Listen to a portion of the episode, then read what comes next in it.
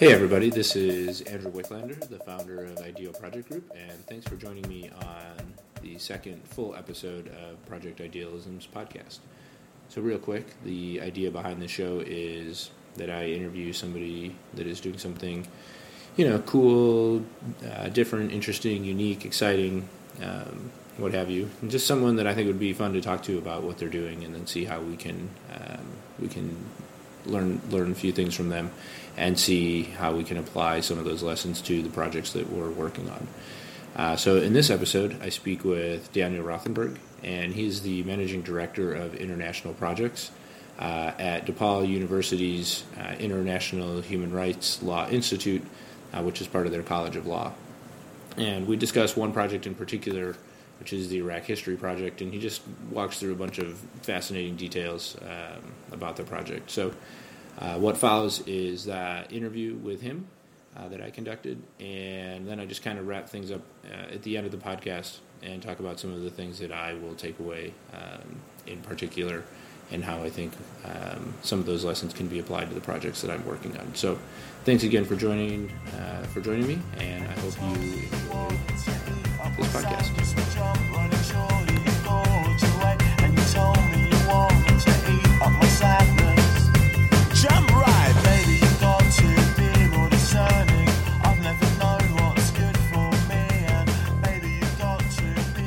Hey everybody, this is Andrew Wicklander with the Project Idealism podcast, and I am here with Daniel Rothenberg, who is the Managing Director of International Projects for the International Human Rights Law Institute at DePaul University College of Law.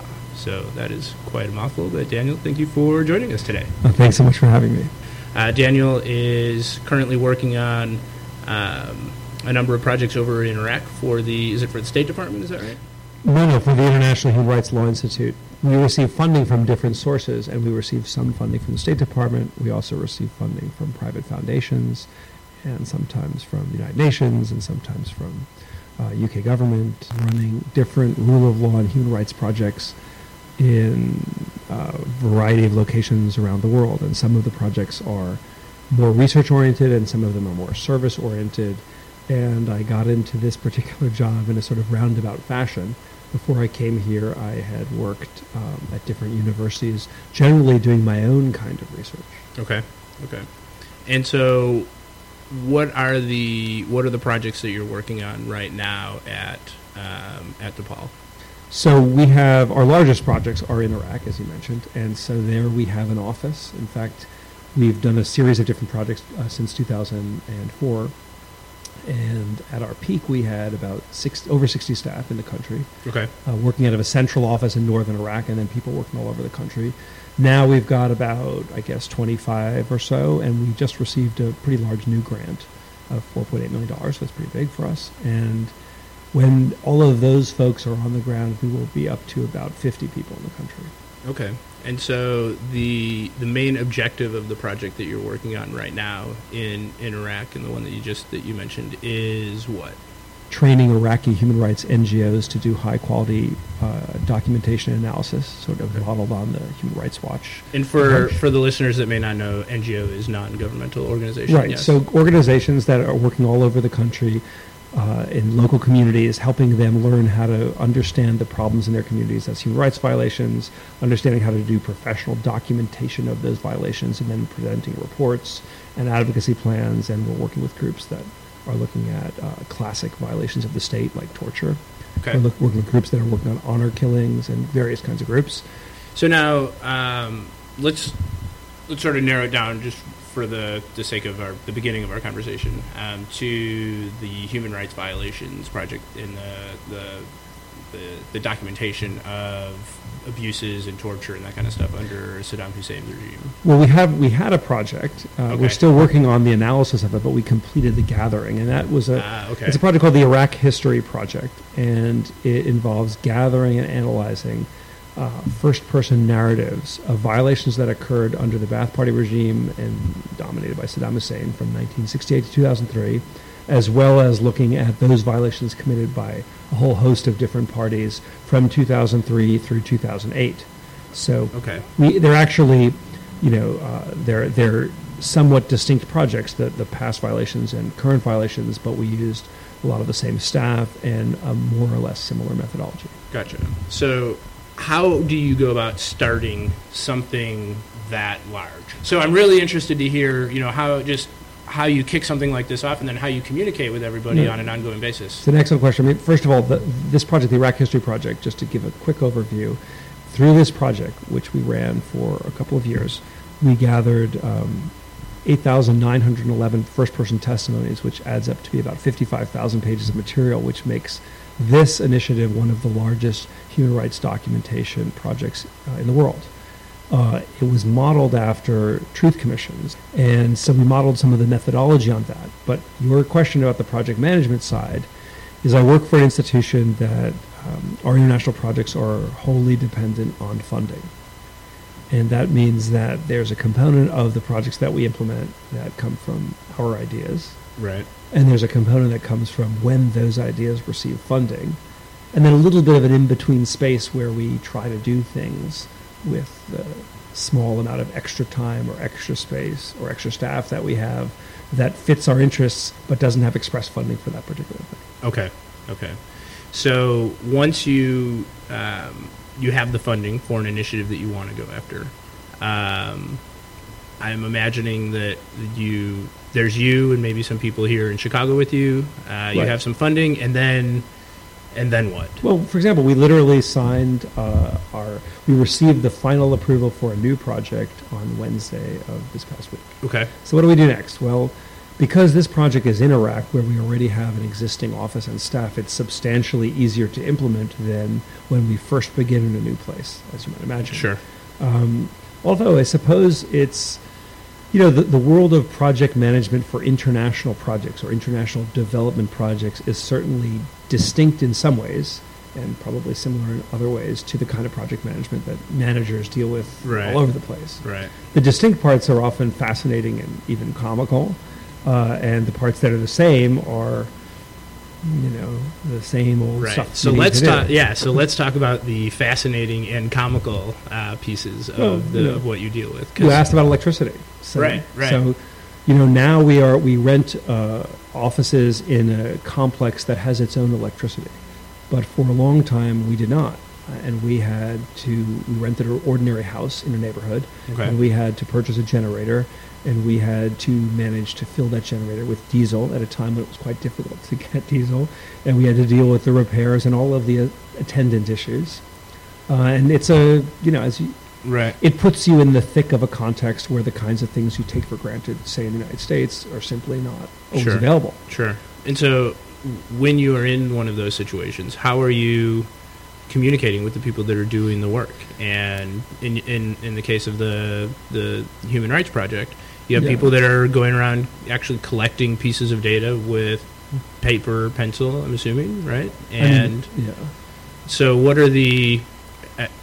I'm I'm very I'm very interested in hearing how how those, I guess, bits of information are collected, organized, gathered, and then reported back to your team here in Chicago, so that you can analyze all of that data. Well, one thing that has been sort of uh, a hallmark of our operations in Iraq and a lot of places, we also have a, a fair number of projects in Latin America, uh, but in Iraq, we're, we're very atypical for an international organization in that for a long period of time we used only, we had only Iraqi staff. Okay. and we we made that decision for a variety of reasons. But in any case, that gets a little far afield. So you're right that one reason that we chose to work with an all Iraqi staff is linguistic skills. So one of the more comical there's a, there's a lot of a lot of strange incoherences out in the world of working in places like Iraq. So one of the classic types of incoherences that that was easy to witness is you'd have somebody doing work, say, in a, a gender rights specialist or Okay. development specialist or somebody working on, say, micro lending or some kind of classic international development practice. And in the con- security context of, of a lot of Iraq, they would show up at a you know a widow's um, a gathering of widows or Okay. a community center in an ordinary neighborhood in a convoy of armored uh, SUVs. You know, they look like what they look like. Right. Right. And they right. ste- they step out of the car and they, they they make sure that the area is secure. They've got their guns in their hands, pointed at different people, Right. scanning the street. And there's several of them, and often there's a convoy to bring a single, say, gender specialist in. And then the gender specialist pops out, is quickly escorted to the home. And, and the impact of that whole encounter is a strange one, as you might imagine. Sure. Another thing that we did is we tended not to spend a lot of time as foreigners in places that, that posed a great deal of danger. I mean, it's, I don't criticize the use of private security contractors in, in terms of, there are many parts of the country that have been and maybe continue to be pretty dangerous. Right. And it's not a safe thing to just go wandering around without security. Our approach was not was it isn't that we didn't work in those areas. We worked in those areas with Iraqis who were Okay. from those areas Okay. who operated using I'm not sure if the right word is security protocols. They operated using the kinds of day-to-day micro decisions about security that Okay. ordinary people do in their day-to-day business. So right. Right. so right. when we hired people to do interviews, we hired people who were using their own social networks to find interview subjects and their own social networks to determine their the level of security that was appropriate and we were involved with constant usually daily or every other day communication with them it turned out that that model allowed us to work in a lot of parts of the country where no other international organizations were working and certainly well, i'll take it back it allowed us to work in a way different than the way international organizations were working. Okay. And allowed us to do certain kinds of things that international organizations at the time were not doing. So, And those and those things are are in large part specifically because of the way in which you went and decided that you weren't going to have foreigners going in to collect this information and you were leveraging the local people. I don't think you could safely population. gather sensitive information about human rights violations from individuals by showing up with an armored convoy Right. and having the interviewer go in under that context. Right. I think that would both intimidate a lot of victims, and I think it would potentially put those victims in a dangerous position that is counter to the goals of the human rights organization. And so let's go ahead and talk about that the the structure that you touched upon briefly. So you have a certain percentage of the population that you initially wanted to contact and ask them a number of questions about violations that they may have experienced. And then you you had to bring on a number of interviewers to actually conduct those um, those interviews and the discussions with people. Yeah, we right? began with we began by devising a methodology that had a sort of theoretical component Okay. and then a practical component. So the theoretical component is we had a desire. y- The, the premise of the project, the Iraq History Project, is to gather firsthand testimonies of the experience of human rights violations.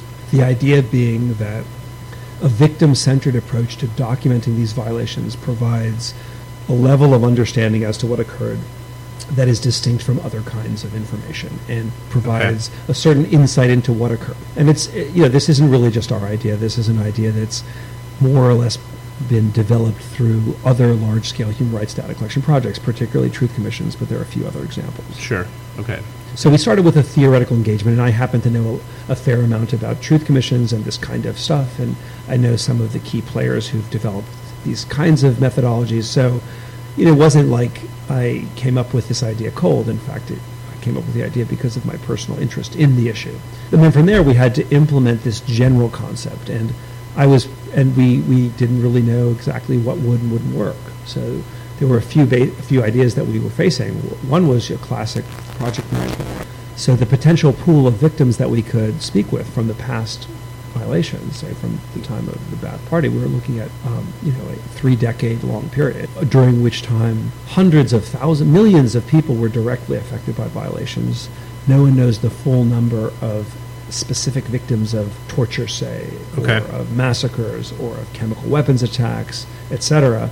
But you were talking about an entire population that lived for decades under an extraordinarily repressive authoritarian regime, within which many, many people suffered focused and horrific violations. And more than just those particular victims was the way in which the victimization spread out among society through family members of, of direct victims, through communities, and through the whole society that lived under a state of constant and domineering surveillance. So, in other words, it's a very difficult and complicated set of issues to try to document, and we never expected that we would be able to document all of the issues at hand. We thought we would try to document as much as was reasonably possible Okay. with the resources that, that we had. Right. And so, in your attempt when you when you started down this down this road, and you began collecting the information about the violations, or I guess first you you began bringing on people to Right. actually conduct the interviews. First, we right? developed the methodology in a sort of general and abstract way. By that I mean we we had some basic precepts. We looked at the way in which other people who'd managed similar projects had gone about some basic issues. We developed some. We we customized some special human rights software called Martus, Okay. which is developed by a company named Benetech, and uh, the people who, who are the sort of forces behind it I've known for a long time. They're relatively well-known players in the human rights field. Okay. And so we started a bunch of this kind of somewhat abstract work. And the next step was then to start hiring people. And we made a strategic decision. Right. And this is the part Yeah. where I realize I'm very naive, right? I'm sort of extremely interested in this particular piece, which is, you know, how do you. So you're not just putting a job posting out, like, "Hey, we- we're looking for people to help point. document uh, human rights violations, You right? know, it's uh, funny, I post it on Craigslist and let us know, right? So how do you, how are you bringing those resources onto a project like this? Well, I wish I had. I wish I knew the right answer to how to ensure that we could always hire the best people for our jobs. For our international posts, we actually do put them on those websites where people interested in this kind of work look, such Okay. as reliefweb.org or idealist.org. Okay. Um, for local staff in Iraq, of course, that is not the way to go about Right. hiring people. I mean, one of the most important things in a place like Iraq, and particularly for a project that involves a high level of sensitivity for the information, is you want to hire, you want to maximize the degree to which you can ensure trust and, and, and security of the people that you hire, which is never fully possible, as you might imagine Sure. but you do the best you can. And how do you do that? You don't put out postings. You hire people through networks Okay. of trust, and you hire people with a profile that you're looking for. So we began that project. Um, we began interviews relatively close to our office, and through that process, we were able to sort of uh, test our method, our field methodology, Okay. and we were able to sort of suss out the degree to which the project kind of functioned, in, which involved a process of interviewers going to the field, coming back with the material that we had trained them to gather, having that material then entered into a database by database entry people. Okay. And, And this was being entered in Kurdish in, Arabic. in, in, in Iraq. Okay. Yeah, we Okay. do all of our work, you know, in, in the local languages. Right. Okay. It's also always been our approach to working anywhere in the world that we try not to be telling other people what to do and deciding for them the right way to do things. So a lot of what we figured out, we figured So, out. so not a lot of micromanaging once you're bringing people on and they're doing they're doing the the only thing I micromanaged was the methodology because Okay. I had a pretty clear sense of what I thought was the right way to to do things, and we made adjustments to that methodology based on what sort of worked and didn't work. But we tried to have a great degree of coherence Okay. about what we were telling our staff, so that when they went out into the field, we got we, we had a kind of regularity of process. right. Although I say that with the acknowledgement that I actually don't know what each interviewer did Sure. when they sure. went out to speak with people. And I think the real tr- part of the, the beauty of the project and where the project was most successful was where interviewers figured out on their own the best way to elicit the most compelling stories from the people they interviewed. And we have absolutely extraordinary stories. Um, and later, when we transferred our methodology to current violations, which are in some ways far more complex to document, Okay. um, we also got extraordinary stories of all kinds. And, you know, So now once you've once you've gathered all of this information and you've entered it into your your systems and your databases. Well, it's more complicated than that. So, Okay. so we began in the north. In the north, it was not so complicated in the sense that we really didn't face a serious any any major security problems. right. We had Kurds interviewing Kurds, and and and there's an openness to discussing the violations that the prior regime committed against Kurds because it's a key component to the struggle for a, a coherent Kurdish contemporary identity, which is to say, a victim identity in the face of a domineering state. And so, we knew that we would have find a lot of people willing to talk because the the social cost of talking about past violations is substantially lower Okay. in Kurdistan than other areas. That was on purpose. We knew that, and we found that. We found that we were had no problem gathering all kinds of testimonies from people. And if anything, the problem that we encountered was simply an inadequate resources to document the extraordinary number of cases, the extraordinary diversity of cases, et cetera. So, Right. about five months into doing that work, during which time we also learned what we learned which interviewers really were good. We learned something about the process of how to manage the information, etc. okay. We then began our work in the in the center and south of the country with the understanding that our interviewers were going to be taking quite substantial risks, or or actually at least we understood that the context in which they were working presented risks Okay. we hoped that they were not taking big risks. And so we recruited a group of, tra- of interviewee, interviewers, excuse me, from, and we tried to, our model, a key element of our methodology was always to have the same kind of people as interviewers as the interviewees we were seeking to contact. Okay. So we would have Marsh Arab women interviewing Marsh Arab women. We would have Sunnis in Baghdad interviewing other Sunnis in Baghdad. And we, in general, tried to base, use, uh, recruit interviewers who play off their own social networks to get the most diverse kinds of stories. Uh, but we faced Okay. big problems because we gathered these interviews during a period of time when violence was extraordinary in the country. And there were areas of the country where we were unable to gather material, such as Anbar province. Okay. Um, but, but in any case, I can go on and on about this, but the bottom line is we first started, we recruited a group of interviewers. We trained them in the same methodology that we've been using in the North. And we sort of sent them out, or they Right. went back to their communities and began doing interviews. And we, And so they were interviewing people that um, that that they knew of, or that were, like you said, that were in their networks, question. or friends or friends, or so. So I mean, you know, so we somebody's encourage them to use social networks, which is sort of a social science concept that broadly refers to the way the, the ways in which individuals are embedded in larger social systems. And if a person is a member of a tribe, particularly if they are linked to, say, a more empowered uh, element of the tribe, as, as some of our interviewers were, they could use those tribal links to find to put the word out that they were trying to find some folks to interview. And Okay. and that gives you a great buy-in when you come into a place because you are so and so's cousin or you are so and so's daughter or so and so's son. The way in which you walk into that environment is completely different, particularly in a place like Iraq, than it would be if you would say just knocked on their door randomly. The way that Right. and so we found that with our best interviewers, part of their skill as interviewers was to learn how to maximize their social context to get to identify people to interview and then to conduct really good interviews. And you know the the, the quality of the material that we gathered, and by quality I mean the sort of depth of personal expression, is really a pretty amazing thing to have found uh, in, Right. in this work. And we we found that in ways that were surprising. For example, we have one of the largest databases of testimonies on rape and we got some of we received some of the most compelling and detailed accounts from some of the groups that you would think would be the least likely to come forward with that kind of information such as very conservative uh, women from very conservative environments where admitting to that sort of experience could be devastating to your social status. Okay. and to your and to all sorts of aspects of your life. And, and yet you know we've discovered in this project which is something that one finds in these kind of projects all around the world is that there's a driving interest on the part of victims to tell their stories. When you create an environment that's comfortable for victims to speak you can receive extraordinary accounts of what occurred.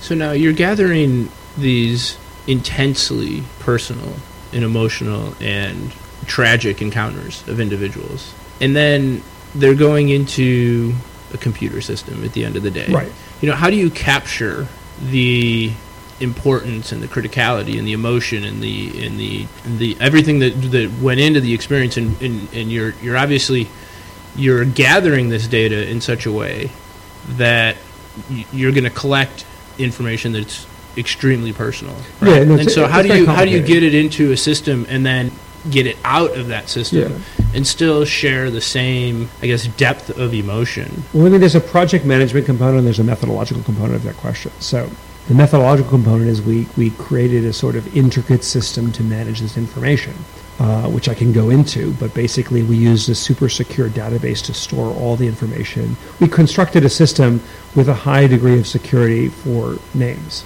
Although we had elements of the project management that were incredibly complicated. For example, most of our interviewers at that period of time did not have access to the internet, which this was a, in 2006, 2007. There were a lot of problems with electricity. Many people didn't have personal computers in their homes. It's changing. It's, it's It's growing, but you know, we basically had to move the material that we gathered in paper form from around the country safely to our office in the north of the country.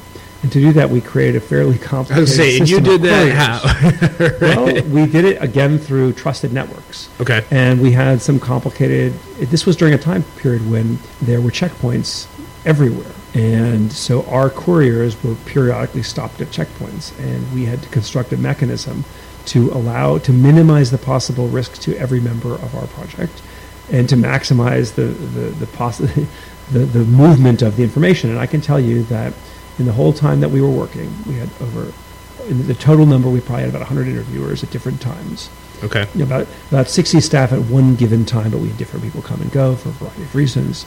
And we also had like you know, couriers making biweekly trips all over the country, gathering material with a system that involved like different nodes where they would pick material up. It was pretty complicated. Sure. And so we, during this period of time, at no point did we have any serious compromise of information, and we had no cases, fortunately, in which any staff person was harmed in any way. We had people stop at checkpoints, and we had to have a system to talk them through them, those checkpoints, and Okay. we always did. See, So when people were traveling for our project and moving material back and forth, they always had a story about what they were doing. And their story was no different than the kind of story that people ordinarily had.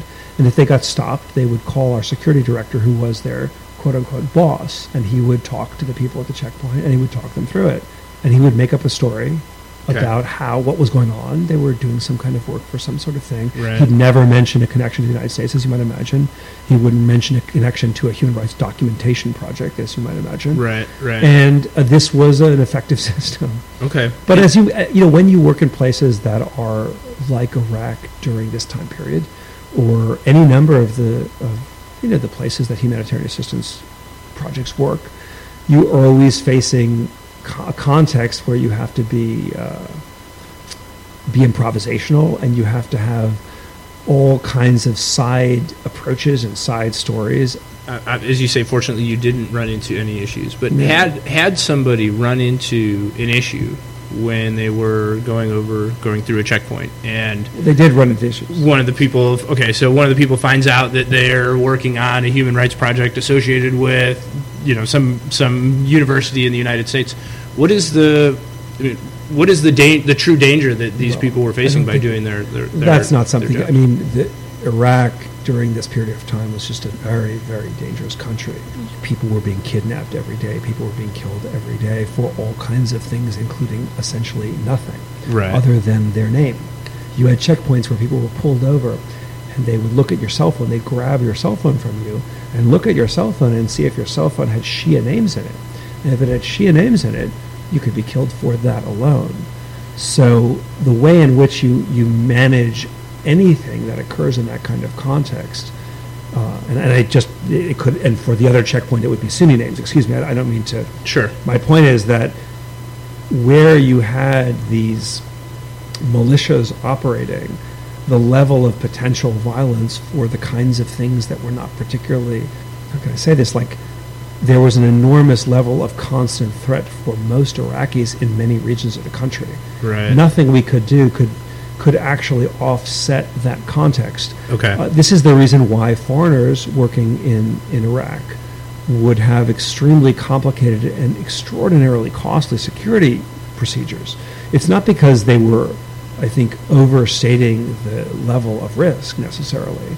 It's that the level of risk really was quite high, and it was enormously high for foreigners.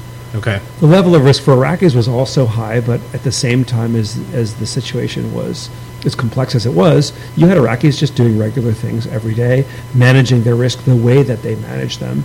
At the same, uh, on the one hand, you had Iraqis who all kinds of terrible things happened to them. On the other hand, you had Iraqis who went about their business as best as they could. My only point about all this is, if you're going to be working, if you choose to work in a place that has those risks, you have the, the appropriate mechanism is to evaluate those risks at the level that they occur and to work with people in a way that is as upfront and honest as possible. So we always place security at the highest priority for our staff, and we always told people, that if there's any sense you have that you are under or any risk that makes you uncomfortable, do not do the work. And in some cases, we ended up stopping our interviewing process in those places that became more violent. In other cases, we had nobody operating in places we would like to have worked, but it just Okay. wasn't reasonable to work there. Okay. So, I mean, my point about the security issue is that we were involved in a constant set of micro decisions. And when I say we, primary decision makers were the Iraqis themselves evaluating their own circumstance the way they did in, in their ordinary lives, anyhow. And then we had some particularly savvy security people who were very, they might not be savvy in the way that foreign security experts are. In fact, I would say they probably wouldn't Okay. be. And, and their capacity to do the kinds of things foreign security experts are good at would be lower. But their capacity to assess the on the ground situation and say talk somebody through a checkpoint was so many, was so much greater that it turns out that we were able to establish procedures that worked, and the proof is that they just actually work. So now you've Fortunately, that's not our situation anymore. Our current projects do not pose these levels of complexity. Okay. Okay. You know, to work with law schools is really nowhere near as complex procedurally or in a security sense. So now we fast forward a year or two years, and you've you've collected this data. You're you've put it into your systems. You're in the process of analyzing it right now. And we hope the analysis, there's so much material, we hope it will go on for many, many years. by- Okay. Not just by us. And so, in your mind, the the ultimate outcome of collecting this data is what? And is there ever truly an end to this project? If you um, if we if we call it that. Well, there's an end Or to our is- project, but I don't think there's an end to the struggle to document violations or to Right. protect and defend human rights. But so for for the specific pieces of data that you you, you collected in in Iraq, right? Right.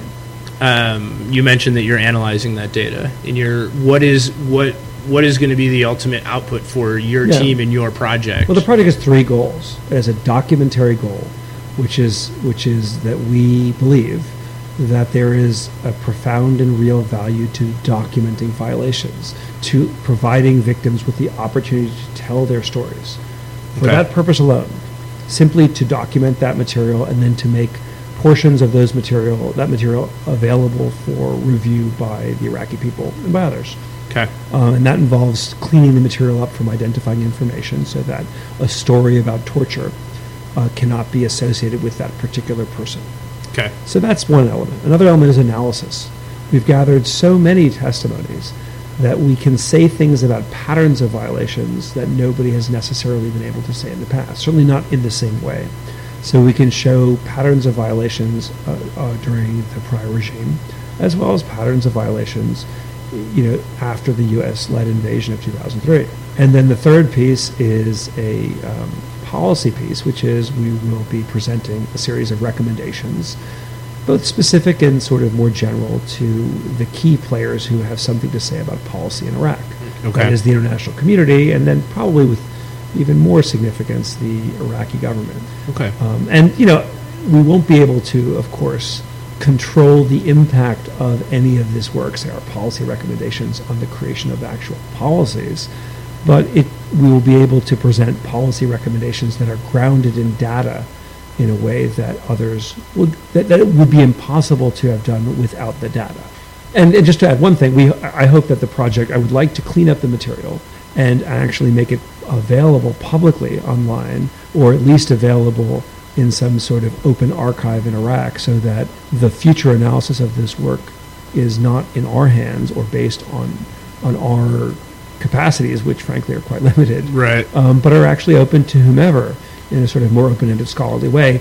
But for us to do that, we have to make sure that we're uh, cleaning the data that we present publicly so that there can't be any association with the actual people who've entrusted us with their stories. And that that's not impossible to do, but it takes a certain amount of work. And since Right, funding right. is ended, we actually So it's can't do all of that work. Sure. So is, is it fair to say that you, now that you have done the collection and that you've organized it and sort of secured it against Yeah. being able to find out, you know, what individuals told specific things about their violations, that, that you want that information to be free so other people can evaluate it and, and, Yeah, and I'm, analyze I'm it? generally a believer that that part of the point of doing this kind of work, we know in our project and from other similar kinds of projects that victims have often, not all victims, but enough victims in the context of a particular conflict have a desire to have their story told.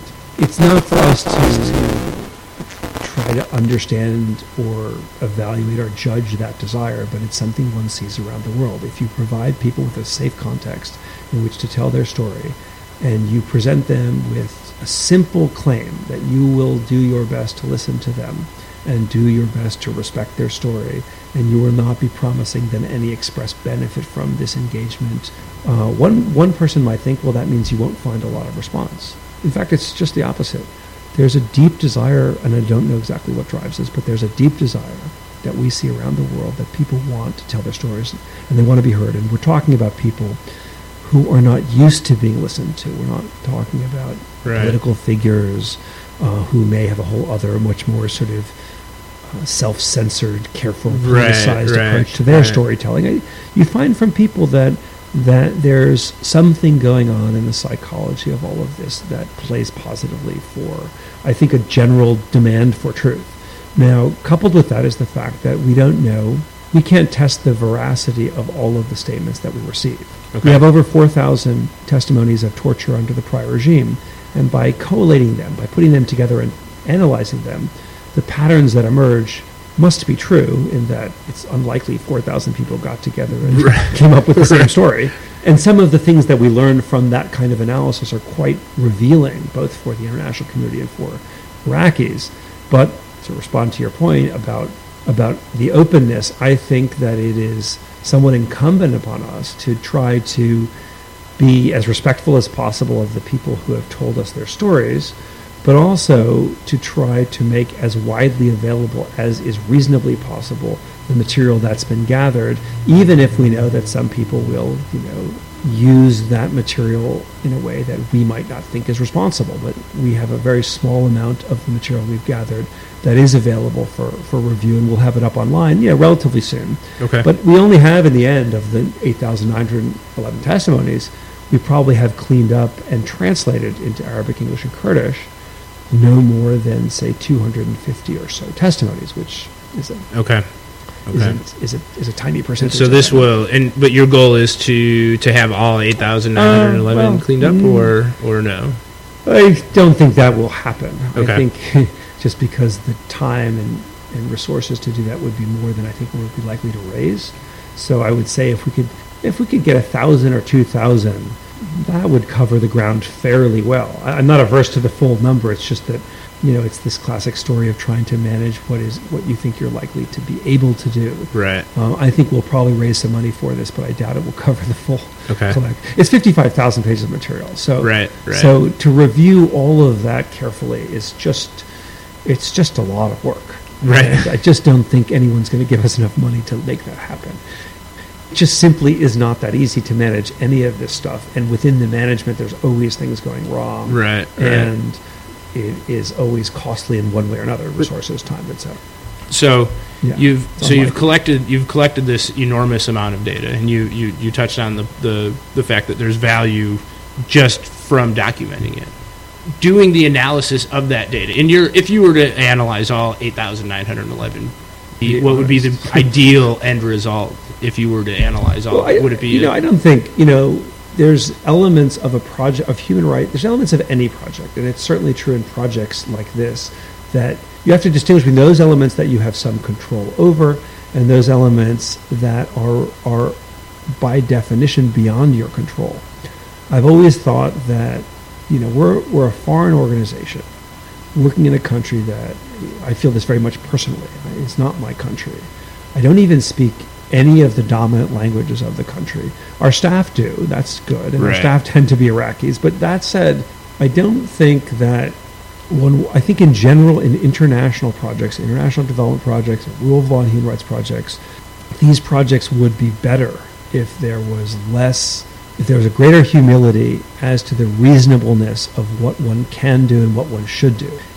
So I know we could go on for probably another hour, but we uh, we do need to wrap up. Daniel is also the author of a book with these hands, uh, which documents the world of um, migrant farm workers in the United States and and provides um, a context of the the worldview through through their eyes. And that's So- somewhat similar to some of this Iraq work, in that it's it has a similar ideology, which is that uh, that it's a useful way to understand what's occurring in a place by speaking to people about their own personal life stories, which is something that we've done a lot of in Iraq right. and elsewhere. Actually, I mean, I, I, we didn't talk about any of our work in Latin America, but I spent a fair amount of time doing that, and in a subsequent conversation, maybe we will. Yeah, well, we will. We, I know. I, I got. I guess I got kind of hung up on the uh, the the Iraq project, and we. And we should talk about Afghanistan another time. That's I know. that I- place is that now there. If one wants to talk about management questions, in a way, the irony is that Iraq is a lot more like the U.S. in many respects, and Afghanistan is really not. And and I think as we increase our by our, I mean the U.S. government's presence in that country, it, it, those clashes are likely to, to come to the fore. Right. Well, I can tell you that we would uh, love to have you back on. Um, your the work that you do is is fascinating, and I feel at the same time both uh, more intelligent and less intelligent after having spoken with you for, for a little over an hour. So I, I appreciate uh, the time that you've given us, and we wish you the best of luck with all the projects that you're Thanks so working much. on.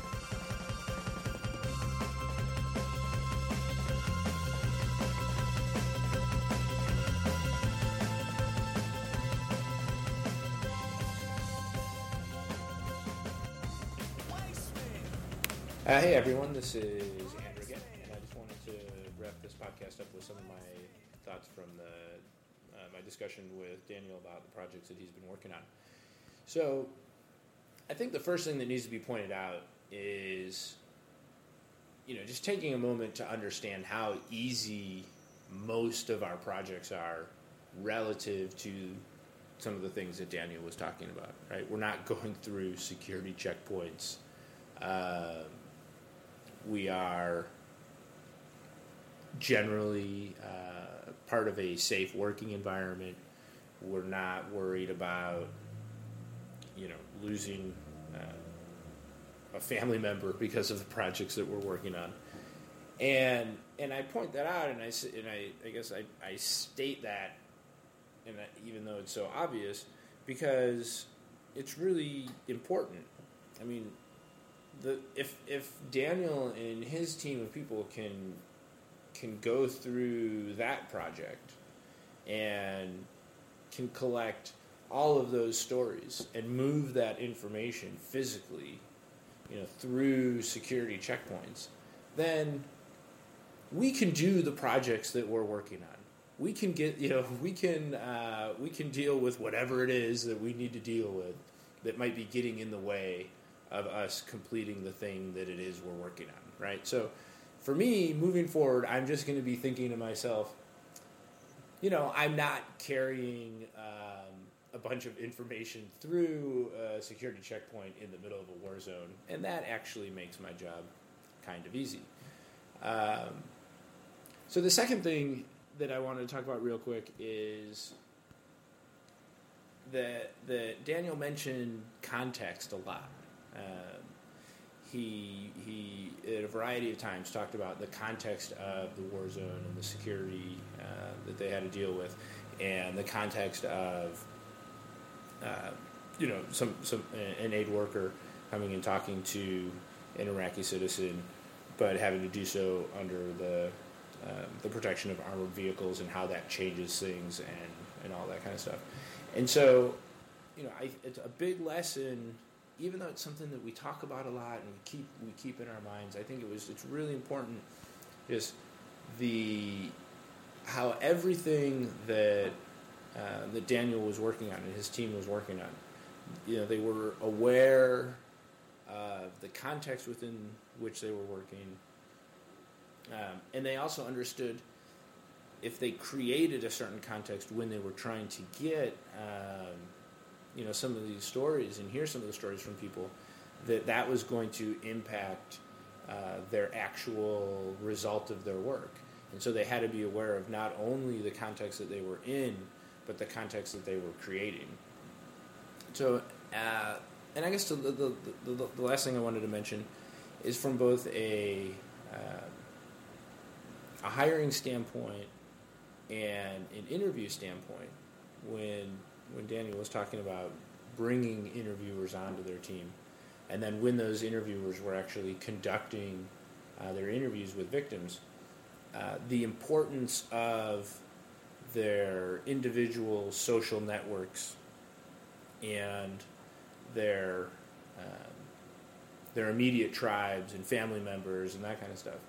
And I think that there's it's a really important reminder that you know in in an age where uh, you know we can be supposedly connected to anybody that you know it's important for us to just to know who our our trusted friends are who our, our trusted networks of people are who are the people that are really our you know our fans if you will or uh, the people that would would go out and um, go out on a limb and help us if we had a new idea that we wanted to try or the people that are going to be more likely to support something that we want to do as opposed to um, having the first reaction of, of being against it.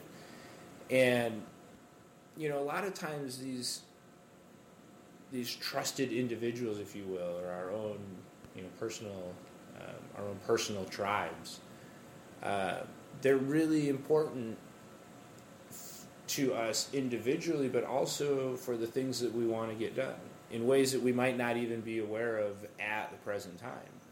Um, and so for me, it's just I don't know. It's kind of a it's, it's kind of a, a reminder of how